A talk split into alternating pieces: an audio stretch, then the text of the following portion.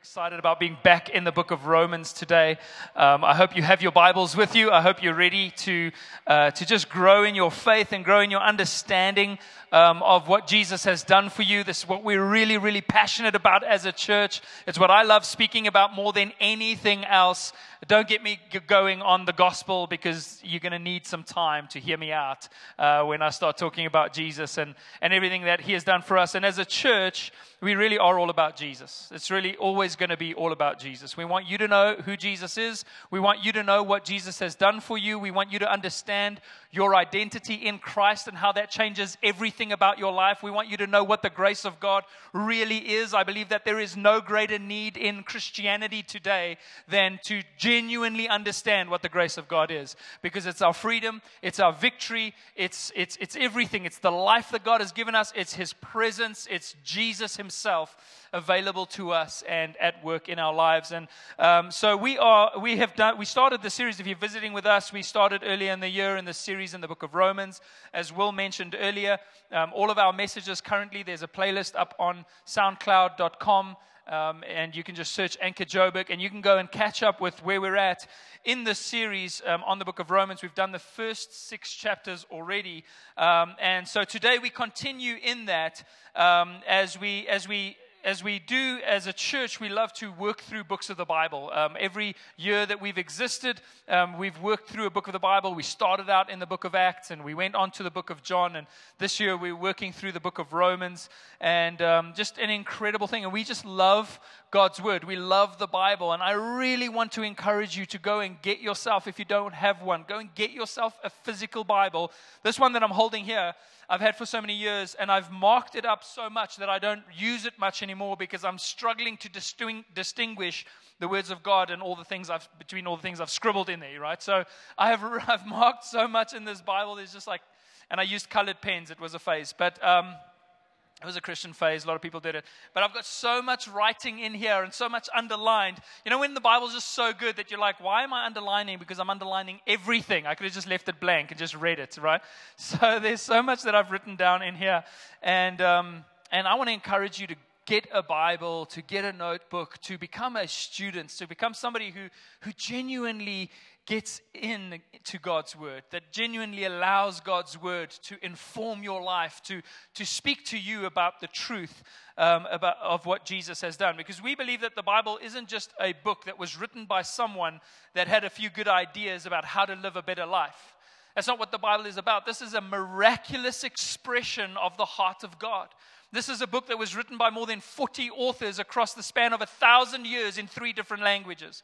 This is a book that, that if, you, if you look at the congruency of it, if you look at how it's been woven together, you can understand that it's truly inspired. It's truly the Word of God.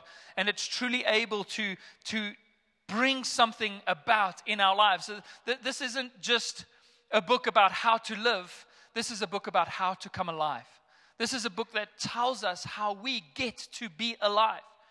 And a lot of people don't see the Bible in that way. They, they, they begin to see it just as a book of rules or, or a book that gives good advice or that tells us how we're supposed to live, but it's actually expressing so much deeper.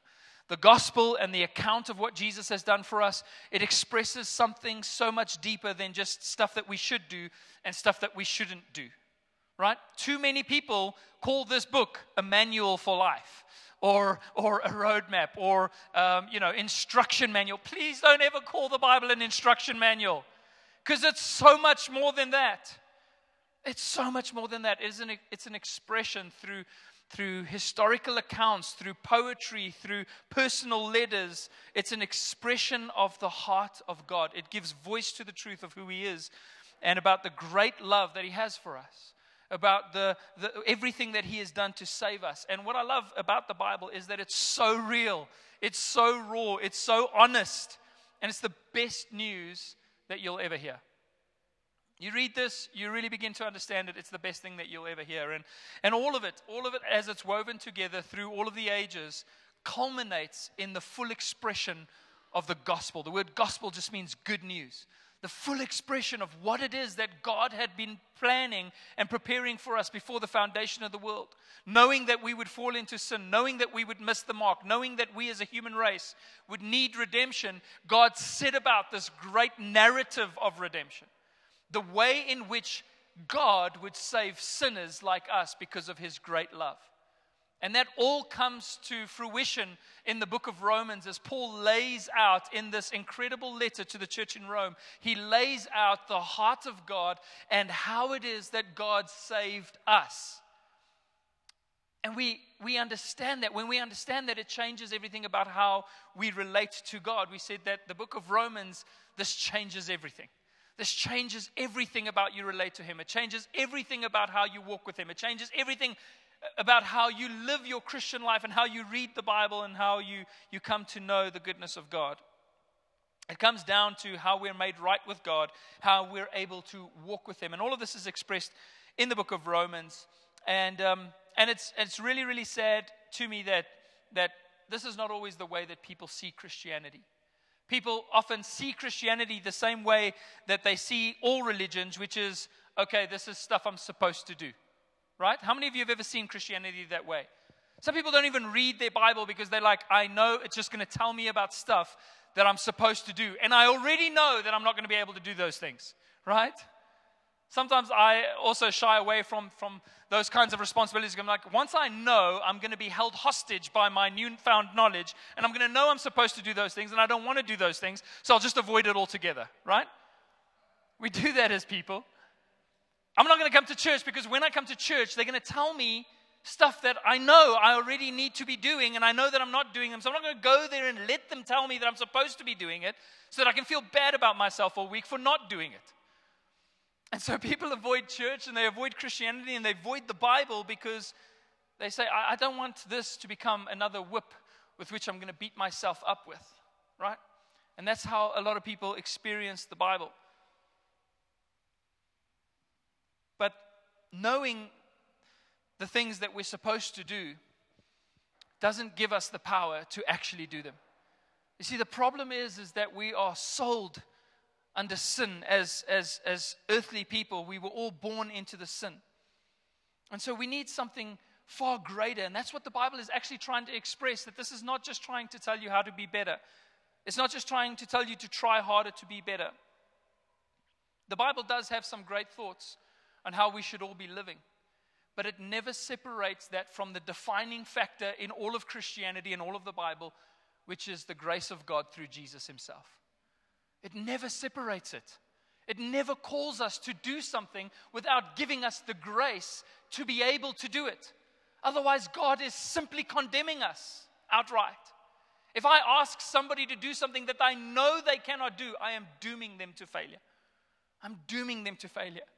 This week I was driving with Eli in the car coming home from school, and he asked me, Dad, what is the importance of history? I don't know why he asks me questions like that, but he asked me, What is the importance of history? And so I said to him, Boy, the importance of history is that we need to know the past, otherwise, we would be doomed to repeat our mistakes in the future. So it's important to know history. And so he thinks for a while and he says, Dad, what does doomed mean? and so I, sometimes I don't know if you, if you ever do this when people when people ask you stuff and you quickly Google it and then you give this answer as if you knew it all along. So I quickly Googled like what is the right way to explain doomed, and um, and so it I, I read up the word doomed and it says inescapable, inescapable from a negative consequence. And so if God asks us to do things that we already know we don't have the ability to do, He is giving us an inescapable consequence of failure. And that's what we sign up for when we sign up for this book as a to do list or as a checklist. We're dooming ourselves for condemnation and failure and disappointment because we cannot fulfill any part of it without the grace of God in our lives. Trying to live a God kind of life without the grace of God is literally like trying to fly without wings. You can dream about it, you can think about it, you can plan it, you can have R. Kelly's song looping on your iPod, but if you jump off of a building, it's going to take you the few seconds before you hit the pavement to realize that all of that stuff, all of the dreaming and hoping and motivation won't get you there. You cannot fly without wings, and your belief in your own ability will vanish in seconds. And so, again, the Bible isn't just trying to tell you what to do, it's trying to tell you to stop trying to do it in your own strength and to put your trust in the only one who can change you from the inside out. We need to be changed. We need a higher power. We need a miraculous work. We need a supernatural touch. We need the work of the Holy Spirit. We need the presence of God to change us from the inside and cause us to become what we could never have been in our own strength. It's the only way. It's the only way we can start to fulfill God's calling on our lives. Isaiah 40, verse 31. Many of you know this scripture well, but it says, But they who wait for the Lord. Now, that word wait means to trust in. It means to hope in. It means to put your faith in. Those who trust in the Lord shall renew their strength. They shall mount up on wings like eagles. If you want to fly, the only way that you're going to do it is by putting your trust in the Lord by putting your faith in God for your own life and your own journey. It's so critical that we understand this. And so that is what Paul is really saying in the book of Romans. He's saying, put your faith in Jesus, fix your eyes on Jesus, not in your own ability to be good enough. When we ended uh, the last time we spoke on the book of Romans, in Romans chapter number six, for those of you um, that were here that day, we spoke about sin. We spoke about how, having been completely uh, lost to sin in, in our rebellious ways and having fallen short of the glory of God, how God's grace stepped in and redeemed us from that. And so, what do we say about sin today? What, what is our approach to sin? And we spoke about how grace is ultimately what has defeated sin. Grace is the strongest weapon that we have against sinfulness in our own lives. We said that the word sin means to miss the mark. It's a term that comes out of archery, which means simply to miss the mark, to fall short. And all of us, Romans declares, have fallen short of the mark. All of us have missed it. None of us have hit the target. None of us are able to do or to live in the way that God actually created us to live in our own strength. We have all fallen short of the glory of God. And so we're all in the same boat today in terms of our need for the grace of God. There's no one here who needs God's grace more than the other or less than the other. We are all equal before Him, guilty before Him, desperately in need of His grace. Every single one of us. And that's why, that's why there is humility in faith. There is humility in the gospel. You know what Pharisees are? Pharisees are people that, that, that uh, want grace for their own sins while monitoring the sins of others. Right? People who monitor the sins of others, but when it comes to their own sin, they're like, well, I'm forgiven. And so many Christians do that. It's a sign of self righteousness. It's a sign that we haven't yet come to understand the gospel in its fullness. And so, all of us are in this need for, for grace in the same boat because all of us have acted in ways that we know is wrong. And so, Paul goes on to talk about how God's grace sets us free from the power of sin.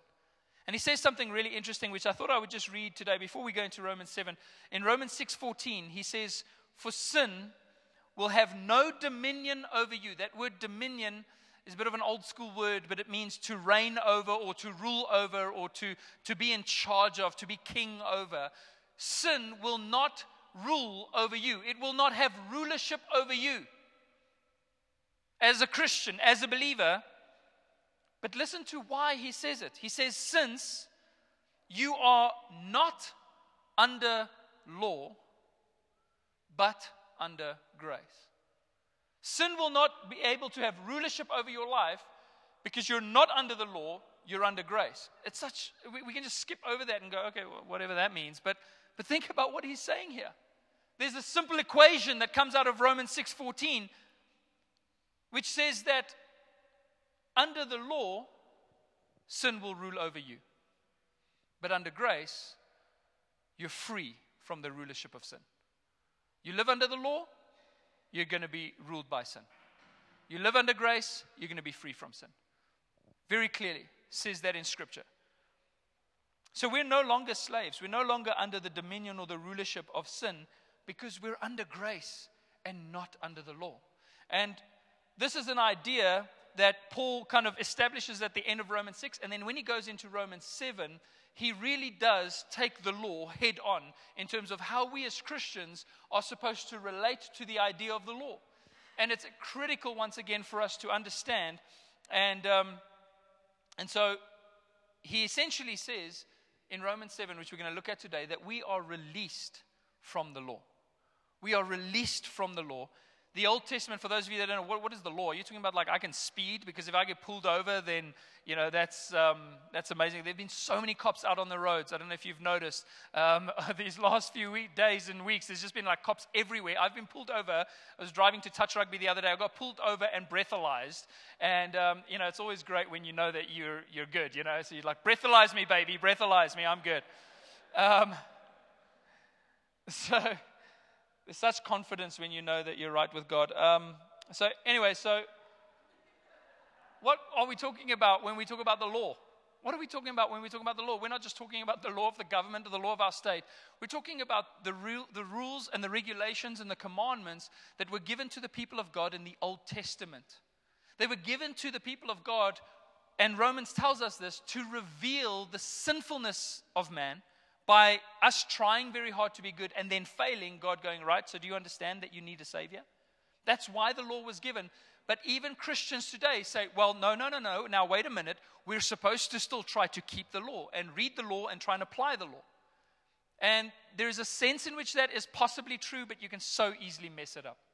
You can so easily get caught up in that idea and end up with something that relies more on your ability to obey God than Jesus' ability to uh, or, or what the finished work of Jesus is in your life. And so we're going to look at that. And so, but when we talk about the law, we're talking about Old Testament rules and regulations that people gave, uh, that, that God gave to the people of the Old Testament to live by. It's this written code. It's a written code. It's actually physically written down 613 laws, right? You can't even remember them all, never mind keep them all. 613 laws, a written code by which to live. And many Christians live this way, trying to obey it, and then end up having to lie about how bad they're failing at it. Right? If we're just honest for a moment, I like to be an honest since we're in church and all. Um, just be honest for a moment. Like if, if we like, we live by the law. Okay, how well is that going? No, it's going great. You know, like, you know that you're lying. You know that you're lying. You might be good at one of those laws, but failing at all the rest. So anyway, so Paul's going to tackle this idea head on, and and um, you know, this is a radical message. The gospel is a radical message. You may be mad at me right now, and I haven't even started my message yet. Just like they were mad at Paul, and just like they were mad at Jesus, he got crucified for this message. The message that you don't have to be made right with God on your own strength or in your own works, but that by grace God has made you right through the free gift of Jesus Christ. That's a radical message. If some of you are picking up stones this morning in your mind and hurling them at me, I'm in good company here, right? If we preach the gospel correctly, people always get mad. And Paul takes this head on, and I just want to show you what scripture says. That's my, that's my role, that's my job. Romans 7, verse 1 to 6. Let's, let's read this. Paul starts off Romans 7, talking about being released from the law, and he starts off by showing an analogy around the concept of marriage. And Romans 7, verse 1 says, Or do you not know, brothers and sisters, for I'm speaking to those who know the law, that the law is binding on a person only as long as he lives. For a married woman is bound by law to her husband while he lives. But if her husband dies, she is released from the law of marriage. Accordingly, she will be called an adulteress if she lives with another man while her husband is alive. But if her husband dies, she is free from that law, and if she marries another man, she is not an adulteress. Likewise, my brothers and sisters, you also have died to the law through the body of Christ so that you may belong to another, to him who has been raised from the dead, in order that we may bear fruit for God. For while we were living in the flesh, our sinful passions, aroused by the law, were at work in our members to bear fruit for death. But now we are released from the law. Everybody say this say, released from the law. But now we are released from the law, having died to that which held us captive, so that we serve in the new way of the Spirit, capital S, and not in the old way of the written code. There's a new way to serve God. There's a new way to walk with Him. There's a new way to obey and honor all that he calls us to do, and it's not by a written code. And that's what Paul goes into here in Romans 7. He's revealing the righteousness of God in our lives and how it leads us into the fullness of the life that God has for us. I'm going to go ahead and pray for us this morning, and we're going to just get stuck into Romans 7 a little bit. Uh, Father, we thank you so much that today we can learn that there is a new way, a new and a living way. We thank you, God, that you are the one who was raised from the dead, and thereby we know that you are alive today, that we have a relationship with someone who is real, with someone who is, who is available to us, somebody who is at work within us. We thank you, God. Father, that, that you know, you discern the intents of our hearts. You know our failings. You know our, our thoughts. You know our misgivings, Lord God. And we know, Lord God, that you are available to help us in each of those areas. We thank you, God, that we are released from the power of sin we are released from the effect of the law in our lives and we are able to wholeheartedly serve you this morning. Thank you, God, that because of that, we are all free to hear your voice. We are all free to be changed by your spirit. No one's excluded today as long as we put our faith in what you've done for us on the cross. We just give you all the glory. We give you all the praise. We give you all the honor. We thank you for your word. We thank you for the effect that it is having on the inside of us. We thank you for truth and peace on each of us today. In Jesus' mighty name, amen.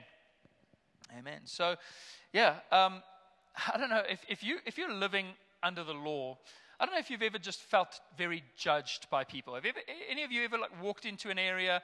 Uh, you walk into a restaurant. Sometimes it's happening. You walk into a restaurant, people just kind of look at you. The first thing I do is just I just check, make sure that I've actually closed my zip because that's happened. You know when. You know, when a friend says to you, hey man, you're flying, you're like, I'm not falling for that one. And like 20 minutes later, you're like, oh my gosh, he was telling the truth, you know, and it's, and you just you just kind of it's easy to feel judged. It's easy to feel like like people are, are, are, assessing you in every situation even though in most cases nobody really even cares. But sometimes we can feel very self-aware and very judged. And and i had a situation this week where i went to buy some clothes for the boys and uh, i popped into a store that um, had some shirts that i wanted to look at for myself and i went in there. And while i was in there um, i was you know they didn't have a lot of, of shirts because it's you know i was looking for some short sleeve and it's it's it's basically still winter. Um, so there was a couple like at the back, and I looked over this one shelf to see if I could find the color that I wanted. And, and as I did that, I accidentally bumped over this little flower thing that they had put up on there, and uh, it was like a plastic flower in, a very light little bag, so it fell over very easily. Um, and I was like, no problem, I'll just put it back up. But then it didn't want to stay up; it kept falling over. So, you know, I'm kind of trying to put this plant up, and it's falling down. I put it up, it's falling down. I'm like, no problem, like, I got this. Like, it's falling down. I was like, uh, you know, I've, I've got three kids, I've done harder things. I can put this plant up. I can do this. You know, like, like I've started a church, I can get this, but this plant just keeps falling over, and and and I can feel this like sales attendant just standing there. There's this guy just standing there, just watching me the entire time. I'm like, Bud, can you come and help me over here? This is really difficult. And he's just judging me, and I'm feeling the pressure. I'm getting a little bit sweaty. I'm like, this plant won't stay up. And I'm, you know, I feel bad about just leaving it because I bumped it over. So, so I'm like trying to get this plant up. I'm trying to get it up, and keeps falling over. And I'm like, who is this guy? He, he doesn't even come over to help. He doesn't say anything. He just stands there quietly judging me. And eventually I just get like super confident. I just plonk it down. And I walk away, I'm like, I'm sure it'll be fine. And I walk away, um, and uh, I'm like, I'm a little bit irritated by the sales attendant who just stood there watching me the whole time. And I walk around, and I realize it was a mannequin, okay? So it wasn't even a real person just judging me the entire time. I'm like, I'm getting the plant ready. I can't get it. I'm sorry, okay? And it turns out it was just a mannequin directly facing me the entire time. Well dressed, well dressed, but um, wasn't a real person. And that is how the law can begin to function in our lives, where we begin to feel this pressure of trying to get things right, trying to make sure that we're always living this right. And we feel like there's this quiet figure that's always judging us, like we're never quite good enough and we have this genuine sense of condemnation. This is a real thing where we live our lives going, even though I want to live for God, even though I want to pursue the things of God, even though I want to be passionate in worship and passionate in life, and, and I, want to, I want to do things that I know are beyond me, and I want to step out in faith, I feel quietly judged by this figure all of the time. Any of you ever experienced that? It messes with your mind, it messes with your thinking. We went out as a group yesterday um, and played golf. We have an, a golf group um, here at Anchor Church, and a whole bunch of us went out yesterday to Copperleaf to play around a golf. And, um, and, and at one point, um, Ramon, and Ramon is our bassist here. He's a great bassist, but he's an even better golfer. He is an incredible golfer. I think he's a scratch golfer or somewhere close at least. And um, I love playing golf with Ramon because it's like inspiration for my own golf. Like, uh, although I do get discouraged when I watch his videos and I watch my videos, and he's like got this perfect swing, and mine looks like, I don't know, a dying chicken or something that just, it's not, when you compare them, it's horrible. But Ramon was playing this great round of golf yesterday, and uh, then one of the guys in his, and he got a new driver, and one of the guys in his four ball said to him, Hey, you know, I love those new drivers, great new driver, but the only thing about it is that it's a little bit uneven at the bottom. And someone's like, mm, it's not uneven. And he turns it around and says, You see how it's just a little bit uneven here? And so all of a sudden now he has this knowledge that he wish he didn't have. And he's like, That doesn't bother me. I don't use, it doesn't have to be flat. It's just, it's fine that it's uneven. But then he stands over his ball and all he can think about is the fact that it's uneven. And so for about three or four holes after that, he couldn't hit the ball straight anymore because he knows that it's uneven, right? And in the same way, sometimes when we get knowledge of the law and what we're supposed to do and what it's supposed to look like, we recognize that in our own souls, in our own selves, we're uneven. We, we don't have this thing figured out. And so all of a sudden, our confidence is just eroded in a moment. How are we supposed to walk in a straight line with God if we know how broken we are? If we know how uneven we are in our own souls? And this is what the law does it robs us of our confidence before God. The law is there to point out to us the truth about what's right and what's wrong. The law is good, the law is holy, the law is true. It, it, shows us the standard of holiness. And it's a good thing, except that when we try to adjust our lives accordingly, we realize that we don't have that ability, that we've been uneven all along, that we don't have the strength to live the life that God has called us to live. And more than that, what it does is because we now know what's right and we don't find the ability to do what's right, we are declared absolutely guilty before God. Absolutely guilty. Because we know what we're supposed to do, but we don't do the things that we're supposed to do. How many of you have promised yourself that you would never do something ever again, only to do it like 15 minutes later again?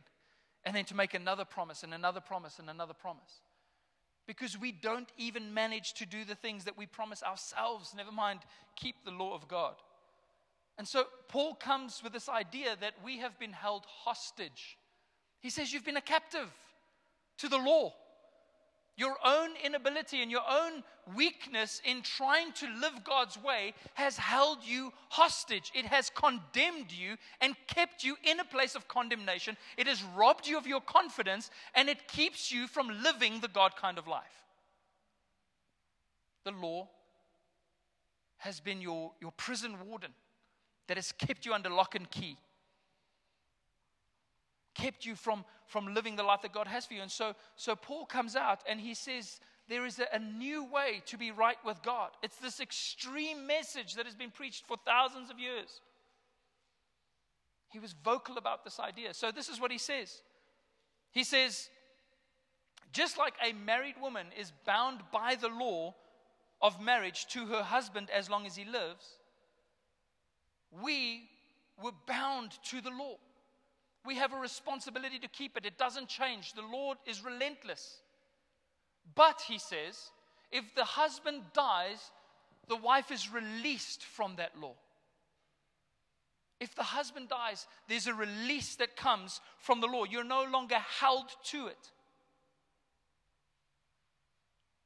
He says this in Romans 6 6. We covered this last week, or, or the last time we, we discussed Romans. He says in Romans 6 6, he says, We know that our old self was crucified with him in order that the body of sin might be brought to nothing, so that we are no longer enslaved to sin.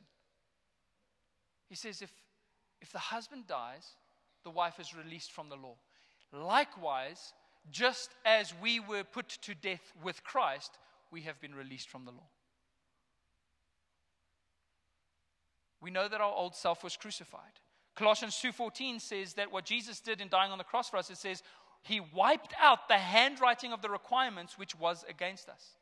The debt that we owed to the law that kept us from going free.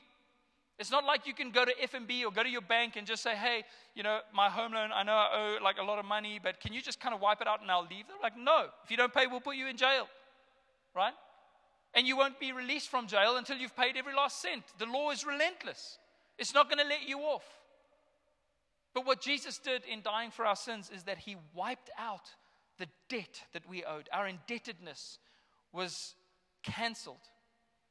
And he's taken it out of the way by nailing it to the cross.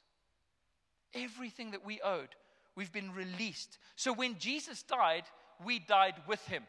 That's such an important thing to understand. You were on that cross with Jesus. It's as good as if you had gone to the cross yourself.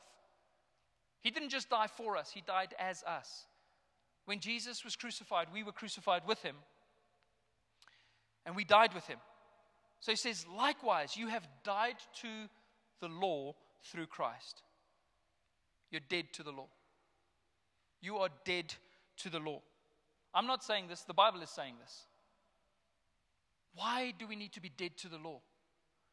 So that we can belong to another, so that we can get remarried, so that we can get married to Jesus, who was raised from the dead, the scripture says. In other words, he is a real, living person, not a dead letter with a bunch of requirements written on them. God doesn't want us to live the kind of life and to have the kind of religion and the kind of faith that depends on a dead letter that is only going to arouse sin within you and cause you to experience condemnation. He's saying, I want you to be dead to the law so that you can be alive to Christ so that you can be united to Him by faith, so that you can experience the power of the Holy Spirit, so that you can walk in love with this real, living person who has raised you to life as He was raised from the dead, so that you can be led by Him in a real, living, life giving relationship that guides your path.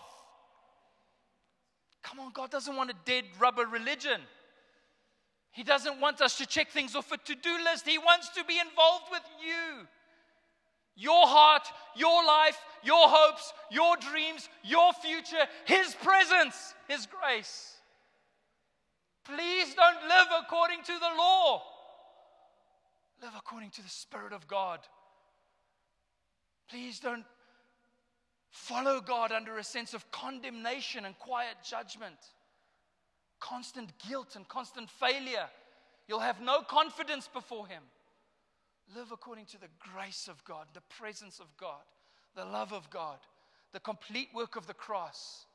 This is the difference between religion and a genuine relationship. So you have died to the law. Why have you died to the law? So that you can be united with another, so that you can be united with Christ.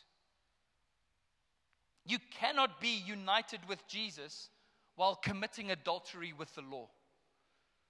You can't do it. For us to mix the two is for us to, to be unfaithful to God. This is what God is trying to tell us. And in many other places in Scripture, it says, Let it either be of grace. Is, If it is of grace, let it be of grace. But if it is of works, then let it be totally of works. In other words, the gospel is all or nothing. Either Jesus saves you or you save yourself, but you cannot mix law and grace. You cannot have a combo of the two saving you because it ultimately results in you saving yourself and not putting your full trust in Jesus. Because we have died to the law, we belong to another, to Jesus. He's alive. And what this produces, why does it say that in that scripture we just read in Romans 7 1 to 6? Why do we need to be united with Christ? What is the result of being united with Christ? Is that we are able to produce fruit for God. It produces something in your life that the law could never produce. The law, and Paul says this, only arouses sin which leads to death. But being united with Christ produces true fruit genuine fruit. And as Christians, that's what we want. I would rather have you be honest about your journey. And you know, when, when I don't know if any of you have ever tried as kids perhaps to start a vegetable garden. And you compare your vegetables to what you can get at Woolies, and it's futile. I mean, it's these little tomatoes that look all shrunk and whatever. But at least it's your fruit. At least it's genuine. I would rather have you come here and be honest about your little tomatoes then pretend like you've got it all figured out and that you're living according to the law perfectly. Because all that is is fake fruit. You ever seen fake fruit in a bowl? Do people still keep fake fruit in their houses? fruit that just always looks so crisp and so good, but has no nutritional value. It has no life giving properties. It doesn't help anyone except to look good and to deceive. And that's how people come to church. They say, Well, I know that I'm failing at the law, but, in, but I know that I'm supposed to have fruit, so I will pretend to have great fruit until somebody tastes of your life and they recognize this isn't even real. This isn't even real. God wants us to have authentic fruit. So he says, please stop living according to the law. You are saved from the law. You are released from the law. Let the Spirit of God get involved with your life and let it start producing genuine, authentic fruit that people around you will taste of and say, This is real. This is real. That's how people should experience us as Christians. Not as judgmental, not as self righteous, not as, as people who, who put up a great front as if we've got it all together and, and, and we judge people from a dizzy height, but as people who are genuine. People should look at you and go, There's something genuine about this person. Something genuine about what God has done in their lives. He says, While we were living in the flesh, our sinful passions were aroused by the law, and they were at work in our members to bear fruit for death. That's the kind of fruit that the law produces. It actually stirs up sin within us. So, telling a sinful person to not sin is to make them sin more. Okay? Does it make sense? If I tell a sinful person to not sin, if every Sunday I just focused on telling you everything that you should not be doing, what I would ultimately be doing is making you sin even more. I'd be turning you into a greater sinner. That's what the scripture says. It arouses sin. The commandment arouses sin. Imagine this morning, I mean, let's just take this speaker hanging up here in the, in the sky for a moment, right? Have any of you today had a thought about stealing that speaker? Just put up your hand. We've got security on hand. Just quickly. Have any of you even thought about climbing up there and taking that thing for yourself, loading it in the boot of your car, and driving off? Any of you had that thought? No. But now that I've said it, right? And what if I told you, you know what, this speaker, if you took this speaker, God is going to be so mad at you. You know what? He might outright reject you if you take that speaker. He would never speak to you again. His spirit would depart from you. He wouldn't want to talk to you. You wouldn't be his child. If you take that speaker, God is going to, God is going to be so mad. The worst thing that you could possibly do. This speaker, he's fine with. You could take this one. He has no issue with you taking the speaker. You can take it any day. God will still love you. But take that speaker, and God is going to be out to get you. I don't know about you, but the sin within me says, I'm taking that speaker. I didn't, I didn't want to, but now I want to. You see, when the commandment comes, sin revives, and I die because of it. It stirs up my inner rebellion. We have that rebellion within us. I am a sinner, sold under slavery to sin, and it is aroused the moment somebody tells me what I'm not supposed to do, especially if they add a nice fat warning label to it saying, God is going to get you or God is going to be mad. Okay, fine, I'll take it. But before that moment, how many of you thought about taking that speaker? How many of you feel, even right now, that you're struggling to concentrate on anything else that I'm saying because you are making plans to climb up there and to take it? Hey, well, can we just watch that speaker after the service? So people think that the law makes us better. No, it makes us worse. Scripturally, biblically, it makes you worse. So Paul says, You are released from the law. You are released from the law. If you want to be free from sin, you have to be dead to the law. You have to understand that concept. So instead, you can have this legitimate relationship with Jesus. This is what God wants us to know, and it's what He wants us to experience. You cannot have a relationship with someone, especially with God, if you constantly feel guilty in their presence. If you constantly feel guilty, you just you can't do that. You won't have a good relationship.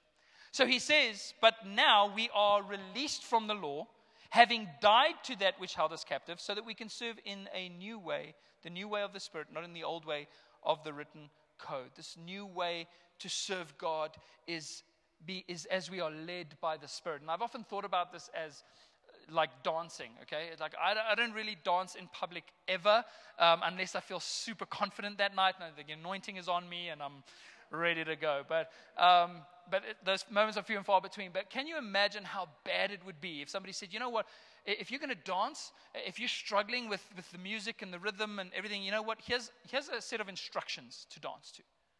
Here's a, a like a, a plan with steps that you can take. So it's like, you know, so the music's playing, you're like, okay, one step forward, one It's like basically every wedding dance ever. You know, it's just like, that's why wedding dance is so bad. But it's like step forward, step back, go to the left, go to the right. Imagine trying to dance while reading off of a list of instructions. It would be horrible. To truly dance, you just get moved from something much deeper within you than a set of instructions. There's a rhythm, there's a, there's a life, there's, there's, there's a, a, a movement, there's a motivation, there's an inspiration to be moved. And that's ultimately the difference between trying to live according to the law and trying to live according to God's grace. One is just a set of instructions that is going to be awkward for you to live by, and you're just going to mess up the steps. The other one is you forgetting about all instructions and just allowing yourself to be moved by the Spirit. And that's ultimately what this gospel thing is about. That's what it says. It says God is involved. Now, some of you go, that's dangerous. How dangerous is that that we can that we can just say, well, I don't need the instructions, I just need God to lead me. But do you trust that God is genuinely involved in your life? Do you trust that you are his sheep, that you are his child, and that he is the great shepherd, that he is the great father, and that he will guide your steps, that he will direct your heart? You see, there are stuff that I know as a Christian I am free to do, but I don't do because I don't have any desire to do them. I want to live the way that God has called me to live. You see, when God is involved in your life, you will begin to follow the law or the heart of the law without even knowing that you're following it. It's going to be more genuine and more true, and you're going to obey God from an authentic place. People think that the law is bad, oftentimes when you share messages like this, but actually, we are the ones who are bad. That's the real problem here. It's not that the law is bad, it's not that God's instructions are bad. They're good, they're holy, they're right, they're true. But we are the ones that do not have the ability to fulfill them. Romans 7, verse 14 to 20, my last verse for the morning, it says this It says, For we know that the law is spiritual, but I am of the flesh, sold under sin. For I do not understand my own actions. I just love how real Paul is in this verse. And I, and I have read this so many times and been like, this is, this is me, is my life, right? For I do not understand my own actions. For I do not do what I want, but I do the very thing I hate. Now, if I do what I do not want, I agree with the law that it's good. So now it is no longer I who do it, but sin that dwells within me. For I know that nothing good dwells in me that is in my flesh. For I have the desire to do what is right, but not the ability to carry it out. I have the desire, but not the ability. For I do not do the good I want, but the evil I do not want is what I keep on doing.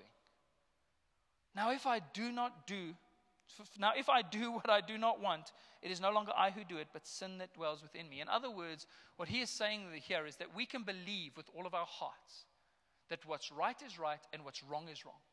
And we can, can commit with every fiber of our beings to doing what's right and to not doing what's wrong. But the moment we actually try to live according to those, those hard lines and those statutes, what we find is that we are actually sinners beyond what we agree is good, we all go out and do the opposite. You know what's ironic? Is that oftentimes people judge others only to be doing the same thing in another context. That they're actually doing the very thing that they say is so bad. And so the Bible actually says in Romans, that's how guilty you are. You judge others for the same thing that you do. So you have no excuse because you're clearly showing that you understand that it's wrong, but then why do you do it? Like people who judge others for judging. You're judging them for judging. That's what we do. We've always got something to say, but yet we're as guilty as anyone. And so we understand that even though we may agree with God's law, we're sinners, sold into slavery to sin. So people think that freedom means to be able to do whatever you want. Oftentimes they go, Well, that's a free, I can do whatever I want because I'm free. They think that freedom from the law even means, okay, so I can just go and do whatever I want. It's the wrong concept of freedom. Genuine freedom is being able to not do what you want. That's the real test. People can boast, hey, I can go out and get drunk every weekend. I can do that because I'm released from the law. Yes, but can you stop getting drunk every weekend if you wanted to? Can you genuinely stop? Can you stop having sex with people you're not married to? Can you stop getting angry and losing your temper in a moment? Can you stop gossiping about things that you have heard? Because if you cannot, then you are not truly free. And then you need to come to a greater understanding of what God's grace has accomplished in your life. Freedom isn't being able to just go and do what you want, it's being able to stop doing what you want. And Paul's just having this very honest moment here, and I, I love it. He's like, when it's up to me, I'm a complete contradiction. I keep doing things that I agree with in my own heart isn't right. I keep overstepping my, my own standards, never mind God's standards. And Paul is like, he's just coming to this place where he's like, you can all pretend like you've got it figured out, but I need help. You can keep coming to church and painting on your pretty faces and pretending like everything's okay, but I'm telling you, I need help. That's what he's doing here in Romans 7. He says, Sin dwells in me, and I'm not going to overcome it through a to do list or a self help manifesto. Brennan Manning, the author of the Ragamuffin Gospel, he said this. He says, When I get honest, I admit I am a bundle of paradoxes. I believe and I doubt. I hope and I get discouraged. I love and I hate. I feel bad about feeling good. I feel guilty about not feeling guilty. I am trusting and suspicious. I am honest and I still play games. When we get honest, we recognize that there is a dichotomy of self that exists within us. That we both agree with God's law and are committed to wanting everything that God has for us, and yet sinners that struggle to walk away from things that we should walk away from. I'm not going to ask you to put up your hands, but anybody relate to this this morning? Come on, we, we, we, we walk away knowing that there's still this tension between us, two, two natures. And so Paul ends Romans 7 by saying, In our minds, we may agree that the law is good, but our flesh serves sin, the law of sin. He ends it in Romans 7, verse 24 to 25, saying, Wretched man that I am. Just a recognition of my helplessness. Wretched man that I am. Who will deliver me from this body of death?